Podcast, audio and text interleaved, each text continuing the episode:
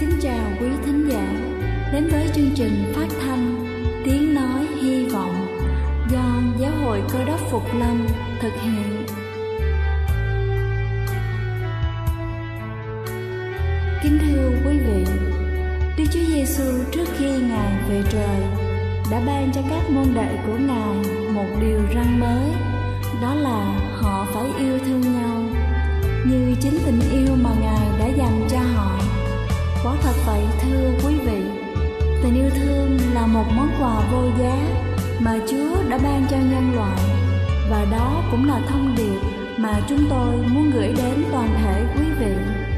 Nếu quý vị muốn tìm hiểu thêm về chương trình, về niềm tin hoặc muốn nghiên cứu về lời Chúa, xin quý vị gửi thư về chương trình phát thanh Tiếng Nói Hy Vọng, địa chỉ 224 Văn Đăng Lưu, phường 3, quận Phú Nhuận, thành phố Hồ Chí Minh hoặc gửi email cho chúng tôi theo địa chỉ tiếng nói hy vọng amos@gmail.com.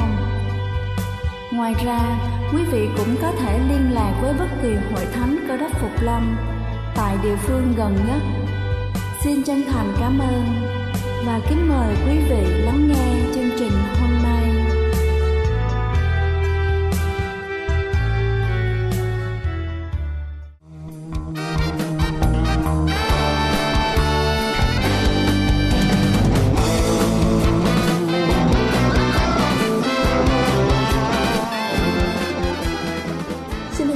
Chào quý vị thính giả thân mến. Chúc quý vị có một buổi sáng với tinh thần thật sảng khoái để làm thật tốt công việc của mình. Kính thưa quý vị, công việc thư báo truyền đạo là công việc được Chúa ban phước rất nhiều qua những loại sách báo, những ấn phẩm thiên liêng mà có rất nhiều người trên thế giới này biết được về Chúa và được biến đổi để phụng sự Ngài. Hôm nay chúng ta sẽ cùng nhau lắng nghe câu chuyện với tựa đề Sử dụng đôi tay tôi. Một ngày nọ, tôi gặp Stephen khi đang gõ cửa trong một tòa chung cư. Anh nói rằng anh không thể đứng lâu bởi có vấn đề ở chân, nhưng anh muốn biết tôi đang làm gì. Khi giải thích ngắn gọn cho anh, tôi khám phá ra rằng cùng với rất nhiều nan đề khác, anh còn mắc phải một căn bệnh hiểm nghèo bởi vì dùng thuốc, răng của anh đã rụng đi rất nhiều, vợ con anh bỏ đi và bác sĩ nói rằng anh sẽ không thể sống đến lúc có thể nhìn thấy con trai anh tốt nghiệp tiểu học bị mắc kẹt trong nhà anh đang chờ chết. Tôi cảm thấy rất tội nghiệp Stefan, nhưng dù cha đang gặp những nan đề tồi tệ như vậy, anh vẫn luôn mỉm cười với một vài cái răng, bởi anh đã tìm thấy Đức Chúa Giêsu. Anh nói, tôi tạ ơn Chúa, ngay cả khi tôi bị bệnh, bởi nếu không phải bởi vì vậy, tôi sẽ chẳng bao giờ biết đến Ngài. Anh quyết định mua quyển sách Sự tranh đấu khốc liệt vì anh thích đọc về tiên tri. Trước khi rời đi, tôi cầu nguyện cho Stefan sau đó anh cầu nguyện.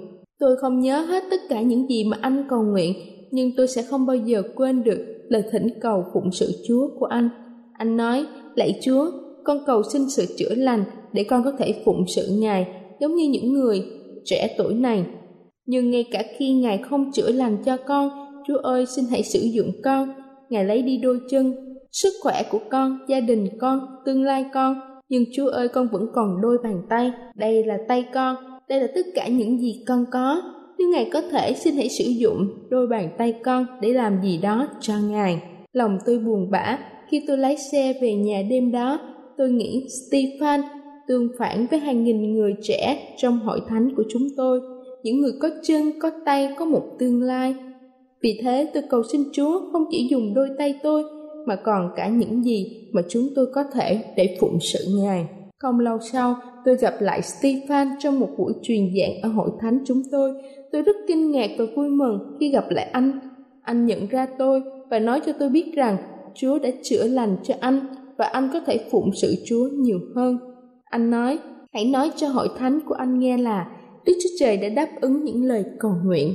Hãy nghĩ đến tất cả những tài năng và ân tứ mà Đức Chúa Trời đã ban cho bạn viết chúng ra và nghĩ cách bạn có thể sử dụng những ta lưng được giao phó này vì sự vinh hiển của Chúa. Khi bạn nghĩ đến Stephen với sự hy sinh của Đấng Christ, hãy hứa nguyện rằng không chỉ dâng hiến đôi bàn tay mà còn cả thân thể mình cho Chúa vì sự vinh hiển của Ngài. Kính thưa quý vị, trong gióp đoạn 13 câu 15 có chép rằng Dẫu Chúa giết ta, ta cũng còn nhờ cậy nơi ngài đây là chương trình phát thanh tiếng nói hy vọng do giáo hội cơ đốc phục lâm thực hiện. Nếu quý vị muốn tìm hiểu về chương trình hay muốn nghiên cứu thêm về lời chúa xin quý vị gửi thư về chương trình phát thanh tiếng nói hy vọng địa chỉ 224 Phan Đăng Lưu, phường 3, quận Phú Nhuận, thành phố Hồ Chí Minh hoặc gửi email cho chúng tôi theo địa chỉ tiếng nói hy vọng amocgmail.com Ngoài ra, quý vị cũng có thể liên lạc với bất kỳ hội thánh Cơ đốc Phục Lâm tại địa phương gần nhất. Xin chân thành cảm ơn và kính mời quý vị tiếp tục lắng nghe chương trình hôm nay.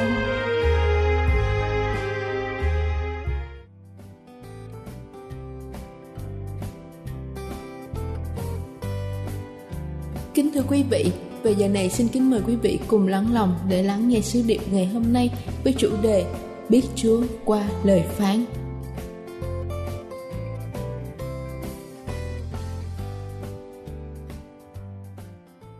Kính chào quý thính hữu, kính thưa quý vị, thật bất hạnh thay cho một thanh niên kia bị ung thư lưỡi. Sau một thời gian, bác sĩ đã khám nghiệm và đưa đến quyết định tối hậu là phải thực hiện một cuộc giải phẫu để cắt lưỡi của người thanh niên đó. Sau khi đem vào phòng giải phẫu, họ chích thuốc mê cho người thanh niên. Vị bác sĩ hỏi thanh niên rằng, trước khi cắt lưỡi của anh anh muốn nói điều gì cuối cùng? Vì sau khi lưỡi anh bị cắt đứt, anh sẽ không còn nói được nữa. Người thanh niên không do dự gì cả, liền thưa với bác sĩ rằng, tạ ơn thượng đế, dầu lưỡi tôi bị cắt và không còn nói được nữa. Nhưng mắt tôi còn trông thấy được sự vinh quang của thượng đế trong tạo vật. Và tai tôi còn nghe được tiếng phán của ngài. Vâng thưa quý vị thính hữu, thiên nhiên bày tỏ thiên chúa mặt trời biểu dương sự vinh hiển của thiên chúa. Các vị tinh tú nói lên số năm của thiên chúa, nhưng sự phô bày của thiên nhiên trong vũ trụ bao la và trong vũ trụ bé nhỏ của thân xác con người, vẫn hãy còn thiếu. Đức chúa trời có dùng lời nói để phán giải với nhân thế chăng? Thưa quý vị, điều đó có thật. Vì trước tiên, thiên chúa toàn năng hiện diện bằng lời nói. Lời nói là một cách biểu lộ riêng biệt của một người. Khi nghe một người nào cắt tiếng nói, cho dù không thấy mặt, chúng ta đều xác định rằng chính người đó đang nói chuyện đức chúa trời toàn năng đã nói, ngài đã dùng lời nói để truyền đạt ý tưởng của ngài, để đối thoại với dân sự của ngài. Trong thánh kinh cựu ước, sách sáng thế ký có chép lại rằng, lối chiều Jehovah Đức Chúa Trời đi ngang qua vườn, Ngài kêu lên, Adam Adam thưa rằng, con có nghe tiếng Chúa trong vườn. Sáng thế ký đoạn 3 câu 8 câu 10 Vâng thưa quý vị Chúa là đấng vô hình cao cả. Ngài đã tỏ hiện giữa dân Ngài. Ngài đàm đạo với tổ phụ của loài người một cách trực tiếp. Nhưng rồi sau đó tổ tâm của loài người phạm tội bởi kế hoạch của ma quỷ. Hai nguyên tổ của loài người phản bội Chúa Và bị đuổi ra khỏi cảnh vườn phước hữu Để bước vào một thế giới lầm than, đau khổ và chết chóc. Loài người xa dần Thiên Chúa toàn năng song đức chúa trời toàn năng là đáng yêu thương. Ngài không lìa bỏ con người. Mặc dầu con người không còn có vĩnh phúc để trực tiếp chuyện trò đối thoại với đức chúa trời một cách trực tiếp như trước nữa, đức chúa trời dùng đủ mọi cách khác nhau để truyền đạt ý muốn của ngài với loài người bằng những cuộc hiển linh, những lần tỏ hiện qua giấc chim bao, sự hiện thấy. Môi xe được Chúa dùng như là một nhà tiền phong để dẫn dắt dân sự của Chúa ra khỏi xứ nô lệ Ai Cập. Môi xe nói với Chúa như người đã nói với người bạn chí thân và Eli, Eliezer, Esai, Jeremy, Daniel, vân vân là những phát ngôn nhân trung thành của Đức Chúa Trời và Ngài đã nói chuyện với họ qua mọi phương cách khác nhau trước khi trở thành tổ phụ của dân Israel, Jacob có lần được người mẹ bài kế qua mạc cha để cướp giật quyền trưởng nam của người anh cả. Câu chuyện lường gạt bị phát giác gia cấp trốn nhà ra đi, về quê ngoại để lẩn tránh cha và anh. Gia cấp từ Jebe Saba đi đến Charan, tới một chỗ kia. Mặt trời đã khuất núi gia cấp phải ở qua đêm tại đó người lấy một hòn đá làm gối đầu và nằm ngủ giữa cảnh rừng hoang vắng. Trong khi đang ngủ say bằng chim bao thấy một cái thang bát từ dưới đất, đầu đến tận trời các thiên sứ của đức chúa trời toàn năng đi lên, đi xuống trên thang đó. Này gieo va đức chúa trời ngự trên đầu thang, mà phán cùng gia cốp rằng, ta sẽ cho ngươi và dòm dõi ngươi đất mà ngươi đang ngủ đây dàn dõi ngươi sẽ đông như các bụi trên đất, tràn ra đến đông tây nam bắc, và các chi họ thế gian. Sẽ nhờ ngươi và dàn dõi ngươi mà được phước hạnh. Này, ta ở cùng ngươi. Ngươi đi đâu, ta sẽ theo gìn giữ đó. Và đem ngươi về xứ này, vì ta không bao giờ bỏ ngươi cho đến khi ta làm xong những điều ta đã hứa cùng ngươi. Gia cấp thức giấc dậy, rồi nói rằng thật đức chúa trời đã hiện có trong nơi đây, mà tôi không biết. Người khiếp sợ và thốt lên rằng, chốn này đáng kinh khủng thay. Đây thật là đền của đức chúa trời, thật là cửa của trời. Người dậy thật sớm, lấy hòn đá mà mình đã gối đầu trong đêm qua, dựng đứng lên làm cây trụ, rồi đổ dầu lên trên chót cây trụ đá đó. Đặt tên chốn này là bê tên có nghĩa là đền, hai là nhà của đức chúa trời. Sáng thế ký đoạn 28 câu 10 vâng thưa quý vị thính hữu, bê tên là một trong những vị trí xuất hiện đầu tiên của đức chúa trời. Song điều quan trọng không phải là bê tên hay là chiếc thang, mà là lời phán của chúa với gia cấp trong lúc lâm chung, lỗi lầm, cô quạnh trong vườn quan vắng đơn côi. Này, ta ở cùng ngươi. Ngươi đi đâu, sẽ theo gìn giữ ngươi và đem ngươi về xứ này. Quả thật, chúa toàn năng, ngài đã dành cho ông gia cấp sự hiện ra trong chim bao, phán bảo và bảo đảm cùng ông trong cuộc đời chạy trốn của ông sau khi làm lỗi và Đức Chúa Trời toàn năng cũng đã dành cho ông môi xe một cuộc hiện linh rất là cụ thể và trọng đại. Thánh sử chép rằng, khi môi xe trang bày chiên cho dê trô trong đồng vắng tại núi Horeb, người thấy cả bụi gai đương cháy cháy hoài, không tàn. Môi xe lấy làm lạ, tẻ bước lại xem thì đức chúa trời toàn năng ở giữa bụi gai, gọi lên rằng hỡi môi xe hỡi môi xe người thưa rằng có tôi đây. Đức chúa trời bằng phán rằng, chớ lại gần chỗ này, hãy cởi dài ngươi ra, vì chỗ ngươi đương đứng là đất thánh. Rồi ngài lại phán rằng, ta là đức chúa trời của tổ phụ ngươi. Môi xe liền che mặt, vì sợ nhìn đến đức chúa trời. Thánh kinh cựu ước xuất Egypto ký đoạn 3 câu 1 đến câu 6 chúng ta hãy chú ý đến cử chỉ và thái độ sợ sệt của mô xe khi nghe tiếng chúa phán ra, thái độ và cử chỉ run rẩy hải hồng đó, được đề cập đến nhiều lần ở trong thánh kinh. Tại núi Sinai, Đức Chúa Trời hiện ra như sấm vang, chớp nhoáng, một áng mây mịt mù ở trên núi, và tiếng càng thổi rất vang động cả dân sự ở trong trại quân đều run sợ. Bây giờ khắp núi Sinai đều ra khói. Vì Đức Chúa Trời toàn năng ở trong lửa sắp giáng lâm. Khói ra khác nào khói của lò lửa lớn kia. Và cả hồn núi đều rung động cách kịch liệt, kinh khủng, tiếng càng vang động. Môi xe nói, đức chúa trời đáp tiếng lại cùng môi xe đức chúa trời giáng lâm trên chót núi sinai, đòi môi xe lên. Môi xe bàn đi lên. Thánh kinh cựu ước suốt Egypto ký đoạn 19 câu 16 đến câu 20 một lần khác nữa môi xe thưa công chúa, tôi xin ngài chỉ cho tôi xem sự vinh hiển của ngài. Đức chúa trời phán rằng, ta sẽ làm cho các sự nhân từ ta phát ra trước mặt ngươi. Ta hô danh ta trước mặt ngươi. Ngươi sẽ thấy được mặt ta, vì không ai thấy mặt ta mà còn sống. Vậy đây có chỗ gần ta.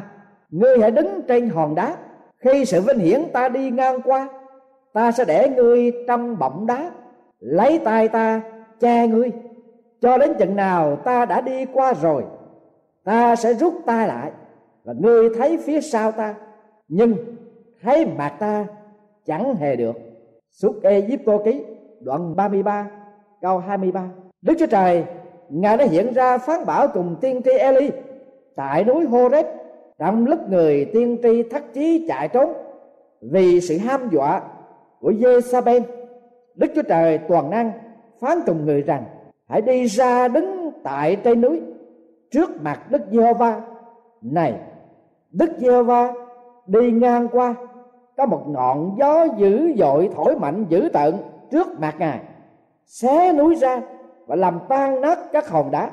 Nhưng không có đức chúa trời trong trận gió sau trận gió thì có cơn động đất, nhưng không có đức chúa trời trong cơn động đất? Sau cơn động đất có đám lửa, nhưng không có đức chúa trời trong đám lửa? Sau đám lửa có một tiếng êm dịu nhỏ nhẹ? Khi Eli vừa nghe tiếng đó, thì lấy áo tơi bao phủ mặt mình, đi ra đang đứng tại nơi miệng hang đá. Và này, có một tiếng phán cùng người. Thưa quý vị đức chúa trời đối với ngài thì không có một vị trí nào có thể giới hạn được sự hiện diện của ngài. Ngài là đấng sáng tạo, trời đất và muôn vật. Có lần chúa phán cùng tiên tri Jeremy rằng, ta có phải là đức chúa trời ở gần, mà không phải là đức chúa trời ở xa sao? Có người nào có thể giấu mình trong các nơi kín cho ta, đừng thấy chăng? Ha, chẳng phải. Ta đầy dẫy các tầng trời và khắp đất sao? Lời ta há chẳng như lửa, như búa đập vỡ đá sao? Jehovah Đức Chúa Trời phán vậy. Jeremy đoạn 23 câu 23 24 và 29 thưa quý vị, qua những đoạn thánh sử nói tại đây, Đức Chúa Trời phán dạy với nhân thế. Ban đầu ngài trực tiếp nói chuyện với tổ tâm của loài người. Và sau khi tổ tâm loài người phạm tội, thì Chúa phán dạy qua sự hiển linh, chim bao hiện thấy. Đức Chúa Trời không bao giờ nâng dứt sự truyền thông, diễn đạt tư tưởng và ý định của ngài cho thế nhân. Tiên tri Amos đã có lần minh chứng rằng Chúa Giê-hô-va chẳng có làm một việc gì mà ngài chưa tỏ sự kiến nghiệm của ngài ra trước cho tôi tới ngài là các đấng tiên tri. Khi Chúa Giê-hô-va đã phán dạy, thì ai mà chẳng nói tiên tri? Sách A1 đoạn 3 câu 7 câu 8 và các đấng tiên tri là đầy tớ của Đức Chúa Trời, được Đức Chúa Trời dùng để chép lại trong thánh kinh cựu ước và thánh kinh tăng ước. Trọn bộ kinh thánh là lời hằng sống của Chúa, là một pho thánh sử, linh nghiệm và quyền phép vô biên.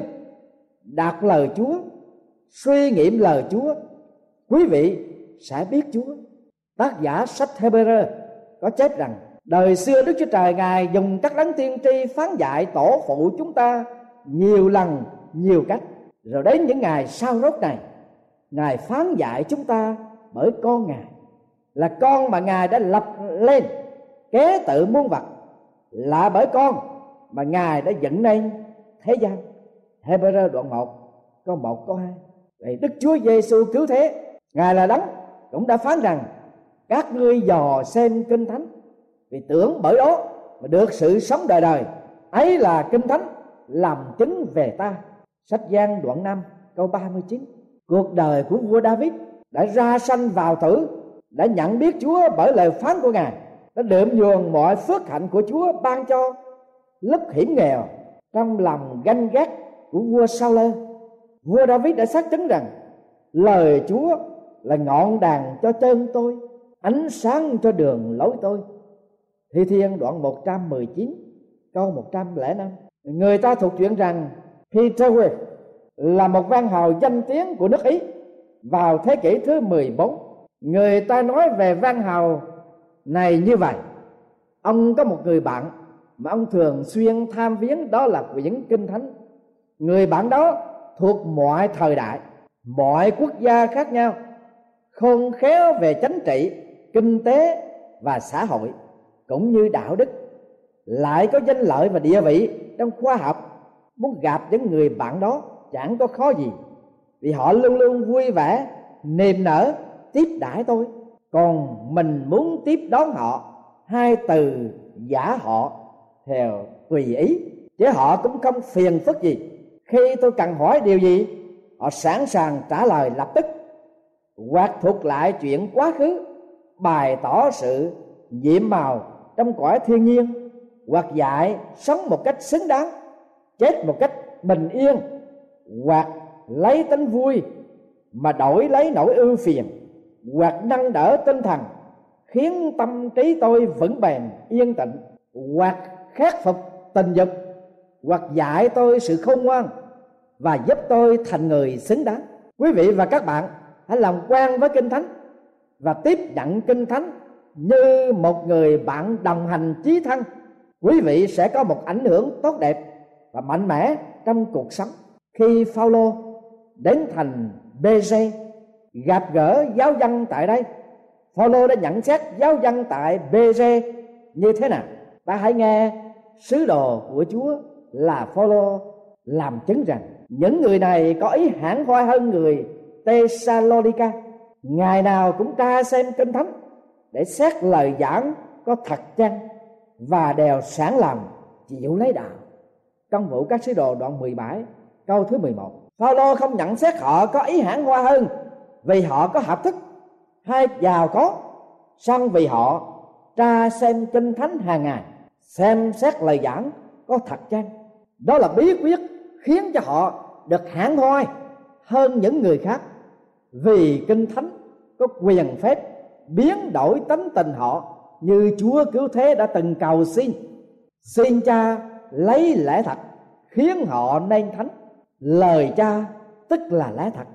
Gian đoạn 17 câu thứ 13 vâng Đức Chúa Giêsu cầu xin Đức Chúa Cha ban lẽ thật, và chính trong lẽ thật của Đức Chúa Cha đó, có một quyền năng để khiến con người nghe theo vâng theo tiếng của Chúa, thì con người đó sẽ được nên thánh hóa. Mễ Tây Cơ là một quốc gia ở trong Mỹ vào năm 1974 Mễ Tây Cơ có một tên tướng cướp lừng danh là Juan Chavez y đã cướp của và giết người khắp xứ Mễ. Lực lượng cảnh sát bao vây khắp nơi để tầm nã nhưng tên cướp vẫn ung dung, sống ngoài vòng pháp luật và tiếp tục những hành động tội lỗi gây sóng gió bất cứ nơi nào, y đi đến. Nhưng bỗng một hôm, Juan Savi bất ngờ xuất hiện trước tòa án tại Salilo, trước quan tòa. Tướng cướp tự xưng, thưa ngài chánh án, tôi là Juan Savi quan tòa khi nghe nói đến tên Juan Savi ông quảng hồn giật mình.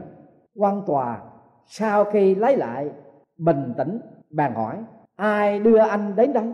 Savi cầm quyển sách trong tay, đưa cao lên và nói, thưa quan tòa, không ai đưa tôi đến đây cả.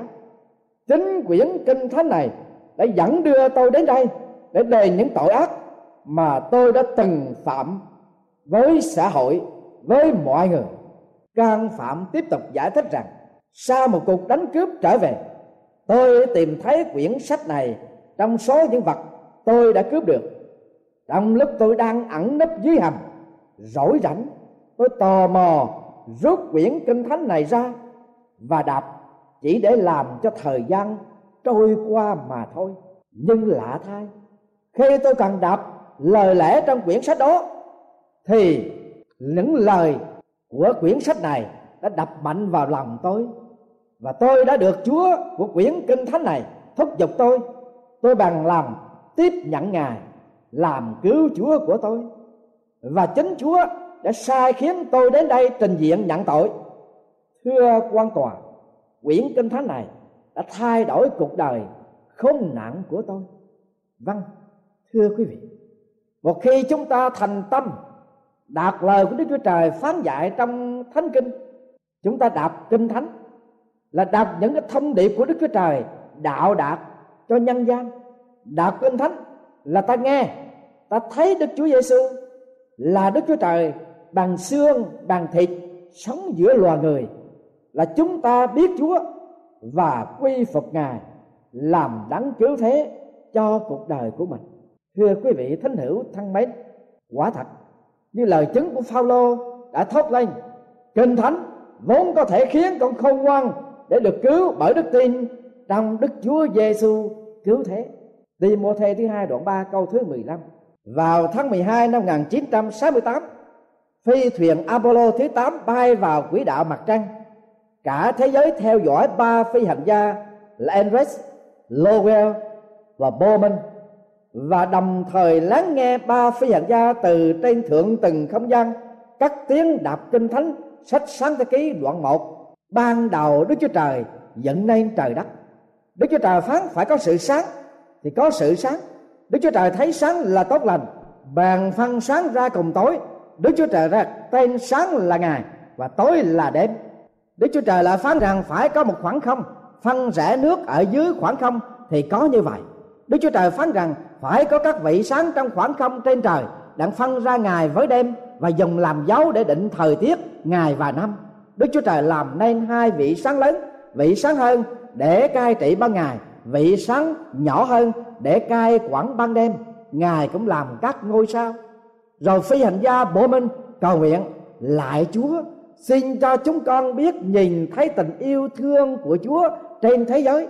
Mặc dầu chúng con có những khuyết điểm của con người, xin cho chúng con có đức tin, lòng trong cậy và sự nhân lành. Mặc dầu chúng con ngu muội, dại khờ và yếu đuối, xin cho chúng con sự hiểu biết để chúng con có thể tiếp tục cầu nguyện trong một tâm hồn cởi mở và thơ thái thưa quý vị và các bạn, con người đã đạt đến tuyệt đỉnh của khoa học văn minh, đã phải nhận biết chúa, tuyên xưng ngài và ca ngợi quyền năng ngài, đồng thời nhìn nhận sự khiếm khuyết của mình. Xin quý vị cùng tôi, chúng ta hãy nhận biết chúa trong lời phán của ngài và ăn năn tội lỗi của mình, đặng quay về tôn thờ chúa, phục vụ chúc tạ và ngợi khen danh của ngài trong cả cuộc đời của chúng ta.